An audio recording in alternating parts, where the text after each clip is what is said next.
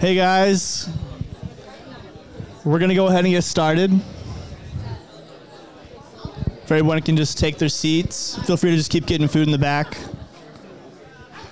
Thank you all for coming to our our final night in this winter series um, entitled "Reclaiming Art." Um, we're gonna go ahead and get started. So we have our um, St. Thomas Aquinas is our um, patron of this series. So we have this prayer of St. Thomas Aquinas that we're to get started with. So, in the name of the Father, of the Son, and of the Holy Spirit, amen. Grant me, O Lord my God, a mind to know you, a heart to seek you, wisdom to find you, conduct pleasing to you, faithful perseverance in waiting for you, and a hope of finally embracing you. In the name of the Father, and of the Son, and of the Holy Spirit, amen. All right, so our series theme for this winter series is reclaiming goodness, truth, and beauty. And tonight's topic is reclaiming art. And for our, for our speaking tonight, we have Stephen Brainy. Uh, we welcome Stephen. Stephen uh, is a grad of Notre Dame. He's a creative and a native of South Bend. Um, he has a BA in both philosophy and industrial design, as well as a master's of divinity from Notre Dame.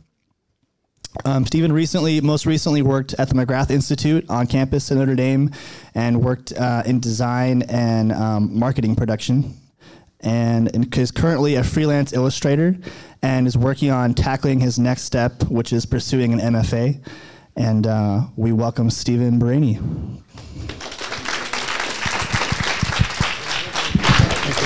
Should I just put this in there?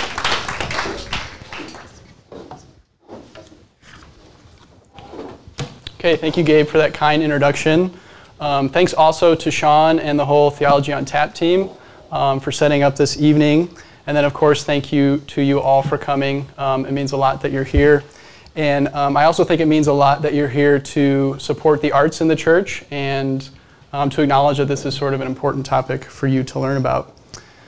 Um, I also want to acknowledge before we start all of the artists and designers who um, contributed their artwork and their designs this evening. Um, it takes quite a bit of effort to put these things together and also um, no small amount of courage to be willing to display them in this way. Um, so please join me in thanking our artists and our designers.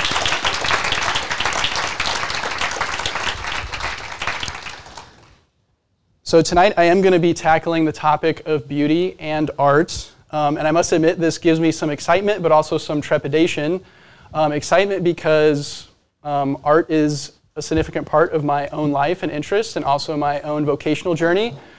Um, but also some trepidation because when we venture into this space of, of, art and beauty, it gets kind of foggy, kind of fast. And um, it's sort of contradictory because, you know, we have these things that are, these experiences of, of art or these experiences of beauty that are very physical and very concrete, and we can see them and experience them. Um, but suddenly, when we start to talk about them, um, we, we, we move into this world of, of abstract language and this sort of ambiguity and mystery and multivalence.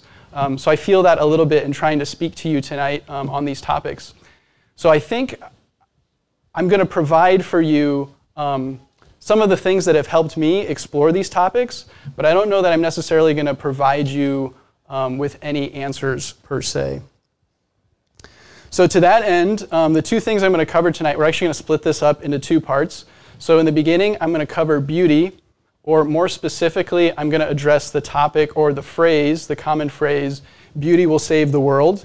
So, we'll talk about that, and then we'll break up into our tables and talk for a little bit. And then for the second part, I'll talk more about art itself. Um, and then again, we'll have some time to talk about those things. Um, another thing I want to name that I realized uh, as I read over my talk this afternoon what I'm about to say about beauty might sound a little bit like I'm like attacking beauty. I'm not attacking beauty.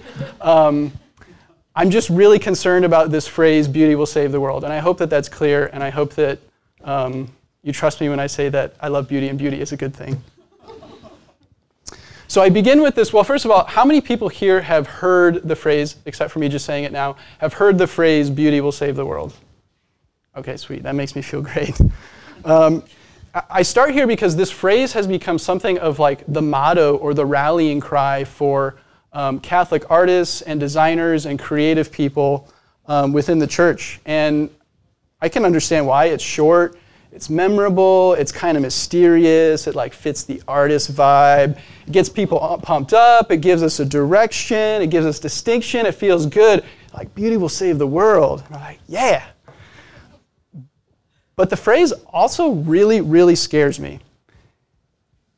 And here's why beauty is ambiguous, or at least as we encounter it in this world, beauty is ambiguous and not an end in itself. So, thus, taken casually, this phrase, beauty will save the world, risks confusion at like a base level. It certainly risks some pride among the people who are pursuing it. Um, and it actually risks a kind of accidental or unthinking idolatry. So, before I get too deep into unpacking beauty will save the world and what I think this phrase means, um, I just want to acknowledge where it came from. So, this phrase comes from a book called The Idiot. It's a novel written by Fyodor Dostoevsky, a Russian novelist. And it's actually not really even a statement in the book, it's posed as a question by a man of questionable sanity.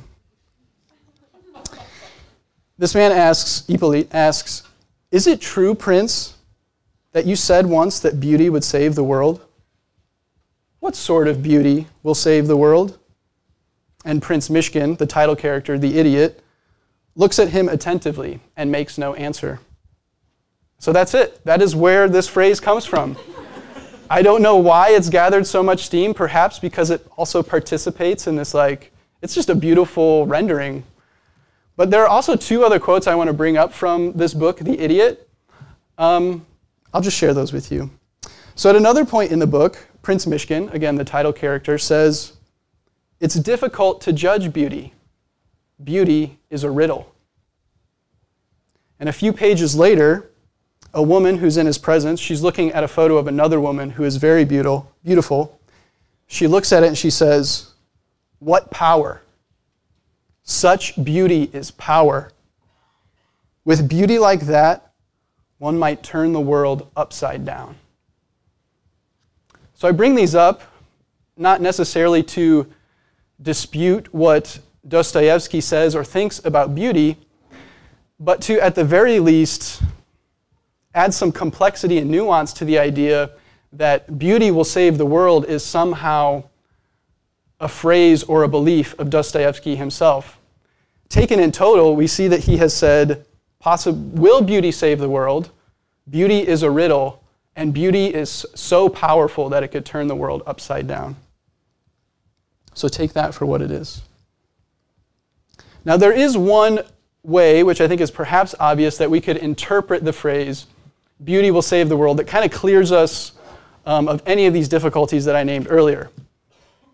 We could say, well, when I say beauty will save the world, what I really mean is that beauty is an attribute of God or another name for God. So when I say beauty will save the world, what I really mean is beauty, God will save the world. And I don't think that's an unfair interpretation. The trouble is that when we artists tend to throw this phrase around, we justify it in these meta- metaphysical terms, but then we very quickly apply it to individual terms. So the assumption, especially among Catholic artists, goes something like this As long as I'm pursuing beauty, as long as I'm making something beautiful, then I'm serving God because God is beauty and beauty will save the world. And again, that sounds really good and it sounds really freeing for a Catholic artist, musician, writer. But it's dangerous. Because on this side of eternity, in this fallen world as we know it, beauty is commingled with matter and our lives in such a way that an experience or a witness of beauty is not always a sure path to God. I think there are a number of examples we could find, but stuff that came to mind for me, I was thinking about the Super Bowl and the commercials and there was a Super Bowl commercial. I don't know if you guys saw it. Um, it was about the four loves. And man, that was a beautiful commercial. And it starts off as this montage about the four loves, and they have this beautiful cinematography. And while this commercial is going on, I'm, I'm like thinking to myself, please be about the church, please be about L'Arche, I don't care, just please be about something good. And then it comes to the end of this beautiful, beautiful commercial, and it's something like, for the last 75 years, New York Life Insurance has been helping you love. I'm like, oh, oh, come on. And it was so beautiful.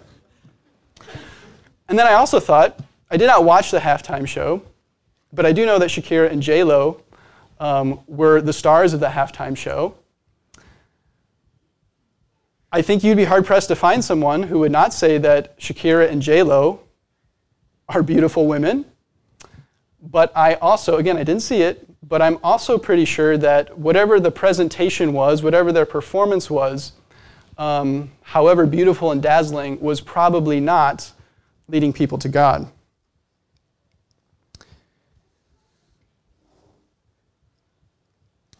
So there is kind of a second tier now. So I sort of said, the highest level, we could sort of use beauty will save the world as just another way of saying God will save the world. There is kind of an intermediate interpretation, um, which is sort of beauty as this kind of like golden lifeline that gets thrown out there and that maybe wakes people up, or it's a way to be pulled out of the distractions of the world and drawn to something higher. And this is actually the interpretation that John Paul II invokes in his letter to, to artists in 1999. And then something similar that Pope Benedict XVI invokes um, in an address to artists that came out 10 years on the 10 year anniversary of JP2's letter to artists. So I'm going to touch on those briefly um, to show you what maybe this um, intermediate interpretation of beauty will save the world could look like. So at the beginning of his letter to artist, John Paul II quotes a Polish poet named Cyprian Norwid. And he writes, Beauty is to enthuse us for work and work is to raise us up. That's from Cyprian Norwid. And then later, JP2 says, People of today and tomorrow need this enthusiasm, the enthusiasm inspired by beauty, if they are to meet and master the crucial, crucial challenges which stand before us. Thanks to this enthusiasm inspired by beauty, humanity, every time it loses its way, will be able to lift itself up and set out again on the right path.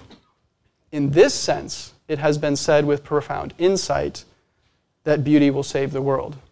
So you can see JP2's thinking of it as this thing that humanity can use to say, whoa, what's going on? We're in a weird spot. Let's lift ourselves out of this and point ourselves to something greater. And 10 years later, I think Pope Benedict actually takes this to a finer point. And he looks at the role of beauty almost in the same way that like that shocking character or that shocking turn in a Flannery O'Connor um, short story appears. Here's what Pope Benedict said. Indeed, an essential function of genuine beauty is that it gives man a healthy shock. It draws him out of himself, wrenches him away from resignation and from being content with the humdrum. It even makes him suffer piercing him like a dart. But in so doing, it reawakens him, opening afresh the eyes of his heart and mind, giving him wings to carry him aloft. But Benedict also goes somewhere that JP2 didn't go. Benedict points out clearly for us the other side of the coin, the other side of the ambiguity of beauty. Benedict XVI goes on to add too often, though, the beauty that is thrust upon us is illusory and deceitful, superficial and blinding, leaving the onlooker dazed. Instead of bringing him out of himself and opening him up to horizons of true freedom, this sort of beauty imprisons him within himself and further enslaves him, depriving him of hope and joy. It is a seductive but hypocritical beauty that rekindles desire, the will to power, to possess, and to dominate others. It is a beauty which, which soon turns into its opposite, taking on the guise of indecency, transgression, or gratuitous provocation. So I think here Benedict has laid out for us the great potential of this thing that is beauty, of this gift that is beauty, but also the ways in which it can lead us to things that are not good for our, for our health. And so it is in this sense that I propose to you that this saying, beauty will save the world, is perhaps more dangerous than helpful, or at least if used carelessly. But I do want to push the point actually a little bit further. And I want to talk um, a little bit about Scripture briefly, and then what I'm going to propose a different Dostoevsky quote that actually might be more helpful. So I do want you to recall that the name Lucifer means light bearer. And remind you that the father of lies will shun no disguise in order to lead us astray. This is from the prophet Isaiah. How did you come to fall from the heavens, Lucifer? You that rose in the morning full of beauty, you that fell down to the earth. From the prophet Ezekiel. Your heart was puffed up with pride because of your beauty. You have corrupted your wisdom owing to your splendor. Consider, too, that the fruit in the garden had three characteristics it was good to eat, it was pleasing to the eye, and it was desirable. That sounds quite beautiful to me. Also, recall that it was David who, when seeing the beauty of Bathsheba, decided to take her as his own, and as a result, have her husband murdered. I'm sure there are other examples of this in Scripture, and I think we could probably think of instances in our own lives or in history um, where this has been true as well. So, okay, now what? I've taken this phrase and I've. Great, good job. I do think there's another possibility. Again, this is offered by Fyodor Dostoevsky. This comes from a different novel. This novel is The Brothers Karamazov. And this line comes from Dmitri. Dmitri says, Beauty is as mysterious as it is terrible. God and the devil are fighting there, and the battlefield is the human heart.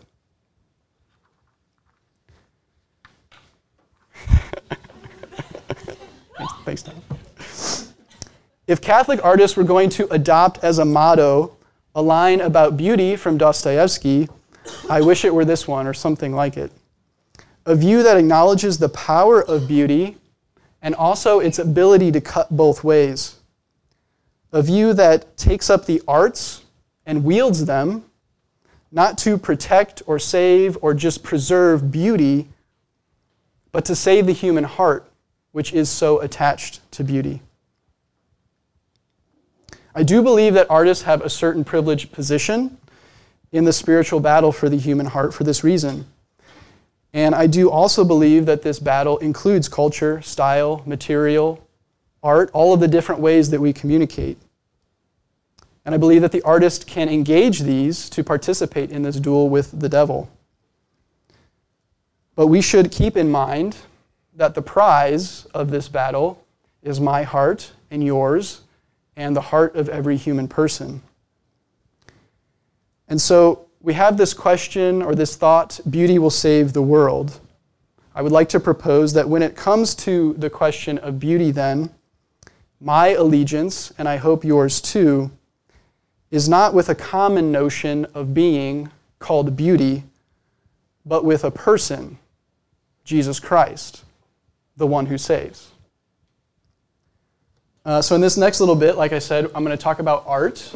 And the topic for tonight was reclaiming art. I think I get, I don't know, I think I'm going to take an, uh, a different approach to art than maybe you might expect. Um, so, maybe this came up in your discussion at your table the question of, like, so why did he spend all that time talking about a quote from a Russian novel and the reason, as I kind of mentioned, is that this saying, beauty will save the world, comes up a lot in these Catholic circles of artists. But another reason is that I actually see the unquestioned persistence and valuation of this phrase um, as an obstacle to um, the church pursuing and taking on a deeper approach to art and reclaiming it in a different sort of way. So, hopefully, having um, detached or pruned back some of the brambles of beauty, um, I'm going to share with you the Catechism's definition of art, and then I'm going to connect that to the charisms and the vocation of us all to be saints. So, the Catechism defines art in this way it says, Beyond the, the search for the necessities of life, which is common to all living things, art is a freely given superabundance of the human being's inner riches. Art is not an absolute end in itself, but is ordered to and ennobled by the ultimate end of man. So, the core of that Art is a freely given superabundance of the human being's inner riches. There are three things I really want to highlight from this definition. The first is that art is a free gift that's given so that it can be freely given in return. Excuse me, a, free, a gift that's freely received so that it can be freely given in return. Second is that art flows or maybe even more accurately, overflows from an abundance of a person's inner riches. And third, art is an end, not in itself, but does indeed order us towards our true end, namely God. So, taking these in order, the idea of a free gift. Um, a couple weeks ago, I think Sean actually hosted another Called and Gifted workshop. And did you? Yeah, okay, good. Okay. uh, this is the Called and Gifted workshop is a method of discerning, developing, um, and using one's spiritual gifts, which are called charisms. So, back to the catechism. Here's what the catechism says about charisms whether extraordinary or simple and humble, charisms are graces of the Holy Spirit which directly or indirectly benefit the church, ordered as they are to her building up the good of men and the needs of the world. And I bring up charisms because I think they fit so well with the Catechism's definition of art. A charism, first of all, is a gift received from the Holy Spirit. And we receive this gift not as a benefit to ourselves, but as a gift to be freely given to others. And that's why the Catechism points out that the charisms are ordered towards the building up of the church, the good of people, and the needs of the world. Second, as a gift of the Holy Spirit, charisms are an inner richness that, when received and cultivated, overflows as a superabundance to be given away to others. And finally, although the charisms are goods in and of themselves, they are in fact still ordered to and ennobled by the ultimate end of man. That sounds awfully familiar to the definition of art. And perhaps you can already see where I'm heading with this. What I'd love to do is to expand our conception of art beyond the traditional categories that one might name or that one might see at an art museum painting, sculpture, drawing, music, writing, dance. And I want to open up the possibility that God's imagination, even in terms of art, is bigger than ours, that God's creativity knows no bounds, and that God wishes to bless the church and the world through the unique combination of gifts that He has given to each one of us. So it's true, artists in the traditional sense have specific kinds of charisms craftsmanship, writing, music, we would probably name them. But there are so many more distinct calls to be holy, to become saints, to build up the kingdom of God through the artistry of your lives. And lest you think that's just a little poetic turn of phrase, coming again from John Paul II's letter to artists in 1999. John Paul II spends the whole second section of that letter relating art to the call to holiness. He begins Not all are called to be artists in the specific sense of the term. Yet, as Genesis has it, all men and women are entrusted with the task of crafting their own life. In a certain sense, they are to make of it a work of art, a masterpiece. Consider also this passage from Jacques Maritain's Art and Scholasticism. We talk of Christian art or the art of a Christian as we talk of the art of a bee or the art of a man. It is the art of humanity redeemed. It is implanted in the Christian soul by the side of the running waters, under the sky of the theological virtues, amid the breaths of the seven gifts of the Spirit. It is natural for it to bear Christian fruit.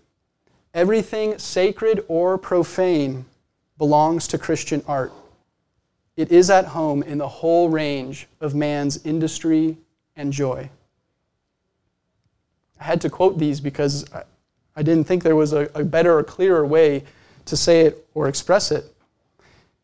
And what I'm proposing is that the surest way for all of us in this room, whether we have the traditional artist skills and talents or charisms or not, the surest way for us to become artists is to make of our lives a work of art, to freely give of our superabundance of inner riches,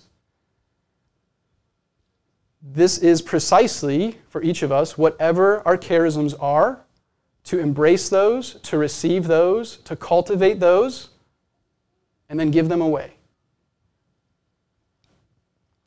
There are any number of charisms, perhaps even an infinite number, because the Holy Spirit gifts each of us in a unique way. However, a certain number of them have recurred with enough frequency throughout the history of the church that we've been able to sort of like name and identify them. And so, what I'm going to name for you now are the charisms that are explored in the Called and Gifted workshop so that you can hear all of the varied and truly beautiful ways that one might respond to their giftedness in the Holy Spirit.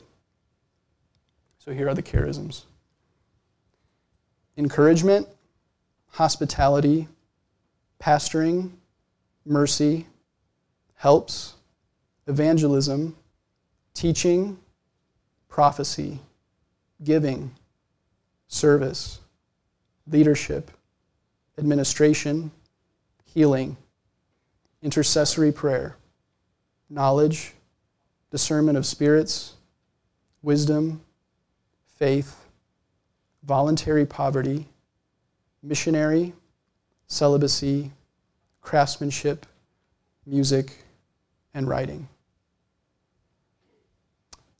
At least 24 ways in which the Holy Spirit equips people to make of their lives a gift of their own superabundance of inner riches, to make of their lives something of a masterpiece for the good of others. This brings to mind, to me, a line from Pope Benedict XVI, who said, To me, art and the saints are the greatest apologetic for the faith. And here we also see that the saints and art or artists are not so far apart as we might first have thought. And I hope that the, listing the charisms um, helps each of us to see how we might embrace that call to be an artist. So, to continue now, I'd like to reverse the formulation and cover briefly how each artist is also called to be a saint. Today, in fact, quite helpfully, um, thank you to the reminder of a friend, is the feast of Blessed Fra Angelico. He was a Dominican friar, known for his delicate paintings of holy images. Fra Angelico is not yet canonized a saint, but it's clear that he was A, an excellent painter, and B, a very holy man. And despite all the many artworks we have that survive of his, we have only one line to credit to his name. Fra Angelico said, to paint Christ, one must know Christ. This blessed man knew that his relationship was with God was foundational, was necessary, and was integral to his ability to paint. I turn us again to John Paul II's letter to artists. He takes up this very same line of thought. The distinction between the moral and artistic aspects is fundamental, but no less important is the connection between them. In producing a work, artists express themselves to the point where their work becomes a unique disclosure of their own being, of what they are, and of how they are what they are. In shaping a masterpiece, the artist not only summons his work into being, but in some way reveals his own personality by means of it. For him, art offers both a new dimension and an exceptional mode of expression for his spiritual growth. Works of art speak of their authors, they enable us to know their inner life, and they reveal the original contribution which artists offer to history and to culture. And this being the case, it's no surprise actually that when we approach works of art, we're able to say things like, This seems violent, or this feels peaceful, or I get the sense of despair from this, or I get a sense of hope, or I get a sense of joy. We can see those things revealed through the, through the work of art. And I think this also contributes to the fact that in a lot of artists, there's this kind of neurosis of like imposter syndrome, where it's like, am I, am I really good enough to be producing this thing? Am I really good enough to be sharing this? Am I kind of crazy? Because when you create this work of art, when you write this poem and you read it, when you put together this essay and publish it, part of you is being put out there. And perhaps someone with eyes keen enough to see it would be able to see something of the health or disposition of the artist's soul. I want to go back to, to Jacques Maritain from the same book I quoted earlier, who said, The whole soul of the artist affects and controls his work. Again, just supporting John Paul II. But the point is that the, the intimate relationship of the artist to their art goes so deep that the fruit of the artistic effort is connected to the artist's interior life. And again, that goes back to the definition at the beginning the freely given superabundance of the human being's inner riches.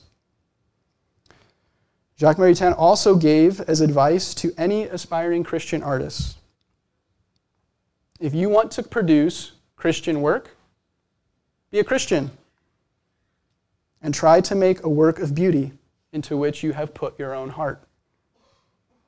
It seems to me that he's right, and it seems to me also that it's as simple and as difficult as that.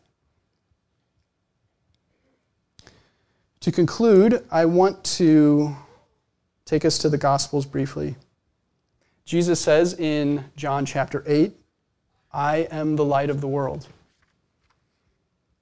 He also says at the end of the Sermon on the Mount in Matthew 5, You are the salt of the earth. But if salt has lost its taste, how shall its saltness be restored? It is no longer good for anything except to be thrown out and trodden underfoot by men. You are the light of the world. A city set on a hill cannot be hid, nor do men light a lamp and put it under a bushel, but on a stand, and it gives light to all in the house. Let your light shine before men, that they may see your good works and give glory to your Father who is in heaven. Indeed, we are the salt of the earth, we are the light of the world, but a light never lights itself, and salt never sprinkles itself. Nor does a light give light to itself, nor does salt give flavor to itself. Through and lives, through our lives and work in cooperation with God's grace, we receive the gifts to become who we are, and we give those gifts away to help others do the same.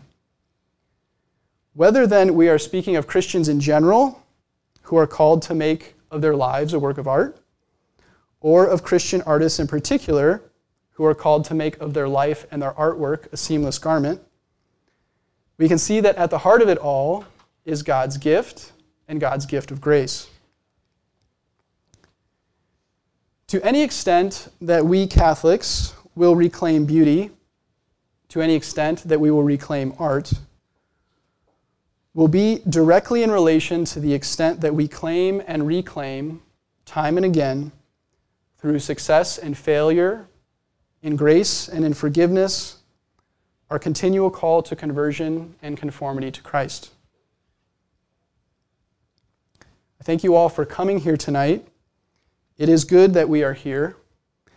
And I ask you to go forth remembering that you are salt and that you are light, and also recalling how precious is a candle in the darkness and how precious is salt in days of hunger. So, with that, I thank you and turn you to your questions at your table.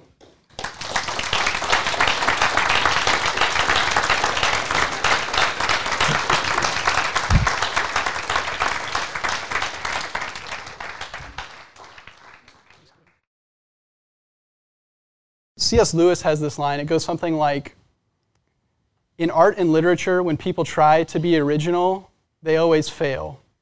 But if you simply tell the truth without caring what's been done before, nine times out of ten, you'll do something that's original. So, similarly for us, if we sort of like, as we're creating something, if we're just like worried, like, is this thing going to be beautiful? Well, if I like put this thing here, then maybe it will strike people more. I think we can rely upon um, our inner riches manifesting themselves as we produce something that's truthful. And I think probably nine times out of 10, you will produce something that's beautiful. And in terms of what other people do, I don't know. That's a. Yeah, I don't know what to say about that.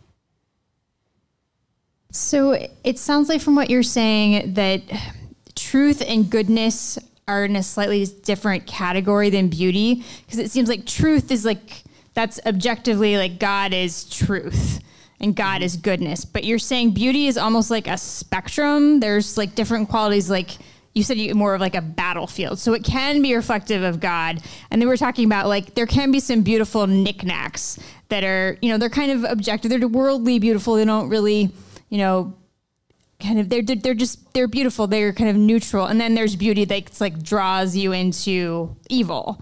And it just seems like you're saying beauty is in a much is in a different category than truth and goodness. Is that am i getting that right? Yeah i think you're i think you're onto something that per but I, I would maybe put a finer point on it and say something like beauty perhaps of these things which are good is the most susceptible um, to being misused um, so I was talking to a few tables, and you know, one of the things the Catechism says about sin is that you know it's an act that wounds our relationship with God and with others due to an inordinate attachment to a good. So oftentimes when we sin, very rarely are we saying like, I'm, j- I'm just going to commit a sin. We're sort of like choosing a good thing, like I see that, that thing over there and I really want it, and so I'm going to steal it. Or I see this apple in the garden, it's really beautiful, but it's not for me, but I'm still going to take it. Um, so I think that there are ways that um, those things which are good can be, or, or true, can be misused. I just think beauty is more susceptible to them. Um, I, I will say the, the Catechism also mentions, I'll just read this part for you and you can do with it what you will. Truth is beautiful in itself. Truth in words, the rational expression of the knowledge of created and uncreated reality, is necessary to man who's endowed with intellect.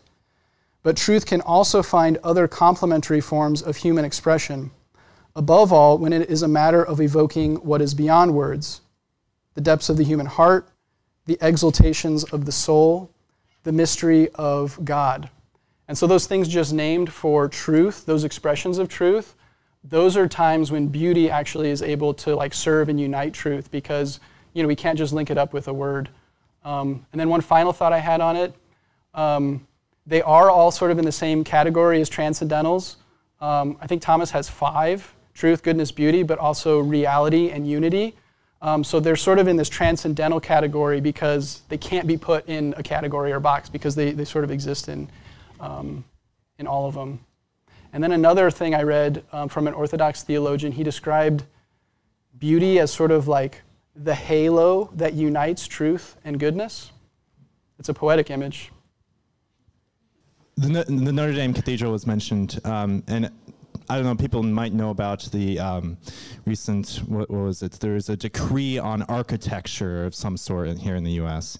Um, they're trying to um, decide um, how government buildings should be designed, if there should be some sort of um, if there should be one way in which they should be done. Um, I'm wondering if uh, you believe there's sort of a fragmentation in um, Western culture's conception of beauty, and if there's something that can be done to um, to improve that in education, would it be education? Do we need to better educate people about beauty, um, or is this a spiritual problem? And um, as we turn back to God, then um, we will turn back to a more unified vision of what is beautiful. Thanks, Jerome, for the question.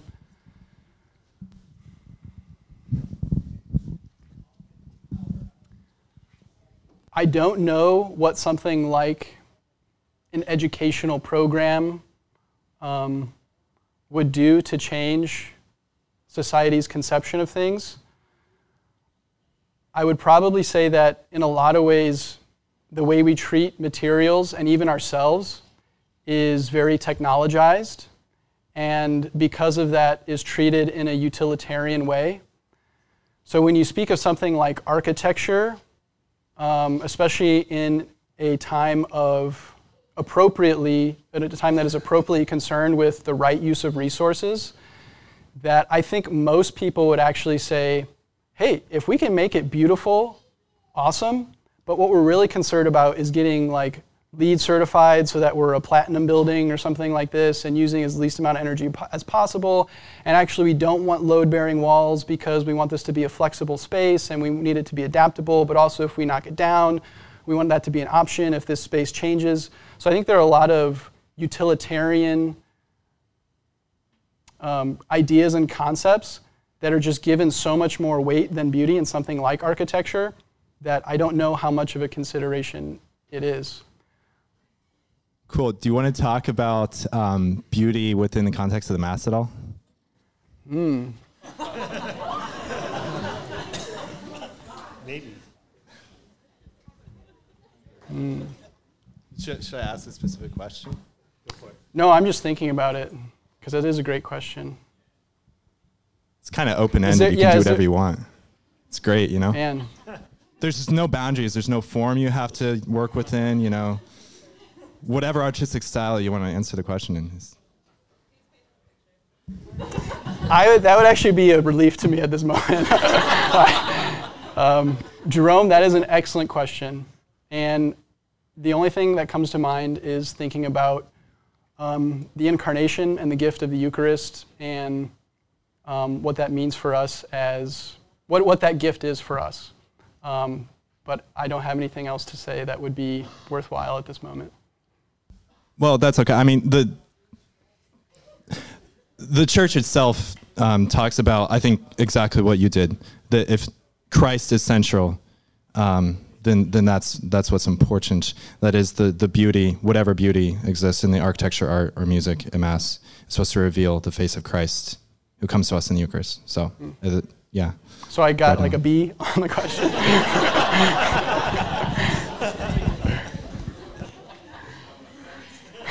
Lisa? Oh. Uh, wait oh, for a microphone. Yeah. Okay. I, um, um, so I just have a thought kind of in reaction to that. Uh, like if you think about the Mass and the Eucharist and preparing yourself for it, um, there's this idea of like technically the, the part you need to show up for is the consecration. Um, like that's that's the thing that fulfills your obligation. But uh, and if I'm wrong, please correct me. But from what I remember from learning, that is that is the thing you have to show up for. Uh, but you get more out of the Mass, out of the interaction, out of that encounter with Christ, if you are receptive and you prepare yourself for that moment. Um, so, like, the more time you invest, the more you get out of the sacrament. Um, and that kind of, to me, reminds me of that idea of a charism is uh, like, and beauty are things that are freely given out of an overabundance. And that's what we get. Um, like, you can think of the Eucharist and the Mass in those terms, but there has to be another person on the other side of the beauty who is uh, receptive to receiving it. So if like someone gives this free gift of a painting or a song or a book or uh, like compassionate interaction with a person, um, they can give that, but a gift is a gift; it doesn't have to be received. Whereas we need to like allow ourselves to be receptive and to prepare, ourselves for that and be open to it, so that we can receive the gift and engage in that genuine interaction. Yeah, Lisa, thank you for that contribution. Um, and it actually maybe makes me think of a possible answer too to what Jerome brought up, which was, yeah, one one should be disposed um, to receive the sacraments, and so maybe that is one of the roles in the Mass for beauty, um, for music, for architecture, is to dispose us to receive the graces that are available through the sacraments. Thank you. Thank you. Um, you made me think of something I saw in one of my meme groups. I'm in a meme group that shames modern architecture, um, and it's hilarious. But one of the serious comments was a quote If we want something to endure, we strive for beauty, not efficiency. Um, and so when you're talking about modern architecture and the need to break things down and be flexible and be changing. Um, the you know the idea of something being you know static um, and you know more permanent, um, I think is why um, you know why the we're having this discussion about classical versus modern architecture for government buildings. Um, so I think that's all I have to say about that. From, so from an engineering perspective, um, like there could be a criteria, there could be like an idea of beauty from the efficiency of it. I don't, I don't know if that supports or, or hurts what you're talking about. Um, not necessarily mutually exclusive, but I don't know. You don't like that? yeah, engineers usually do, and other people don't. to be fair, I do think there is something to be said for sort of this like intellectual beauty that people people can be changed by beauty and um, enter into faith in the church having read the catechism or having read Newman or something like that. So there is like that beauty that exists um, through seeing someone's knowledge and intellect, this practical art coming to fruition. Um, I don't know that it's, it's we're, I think maybe we're talking about apples and oranges, but I, it is, I think, an element of, there is something beautiful there to be appreciated. Thank you, Stephen, for talking to us tonight. We had a discussion at our table on uh, charisms versus talents. Mm. So, charisms being coming from the Holy Spirit and building up the church, whereas talents are not necessarily doing that, but there's still can be a significant overlap between the two. Uh, would you be able to expand on that any? You know, honestly, the person you're handing the microphone to would probably be the one best equipped to explain that. Yeah, I think you're. I think you're totally on point. That the charisms are a gift from the Holy Spirit. Um, that they are meant to be given to others, whereas talents, you know, are are are natural gifts. They're things that certainly can be done in the service of other people. Um, but yeah, I guess they're not inspired in the same way. Um, perhaps they manifest themselves in different ways. But certainly too, there is that overlap that you mentioned, where um, yeah, I would expect that someone who has the charism of music to be talented in that way um, enough so that this could manifest. Um, I don't know if there are other people with more to say that they could add, but. All right.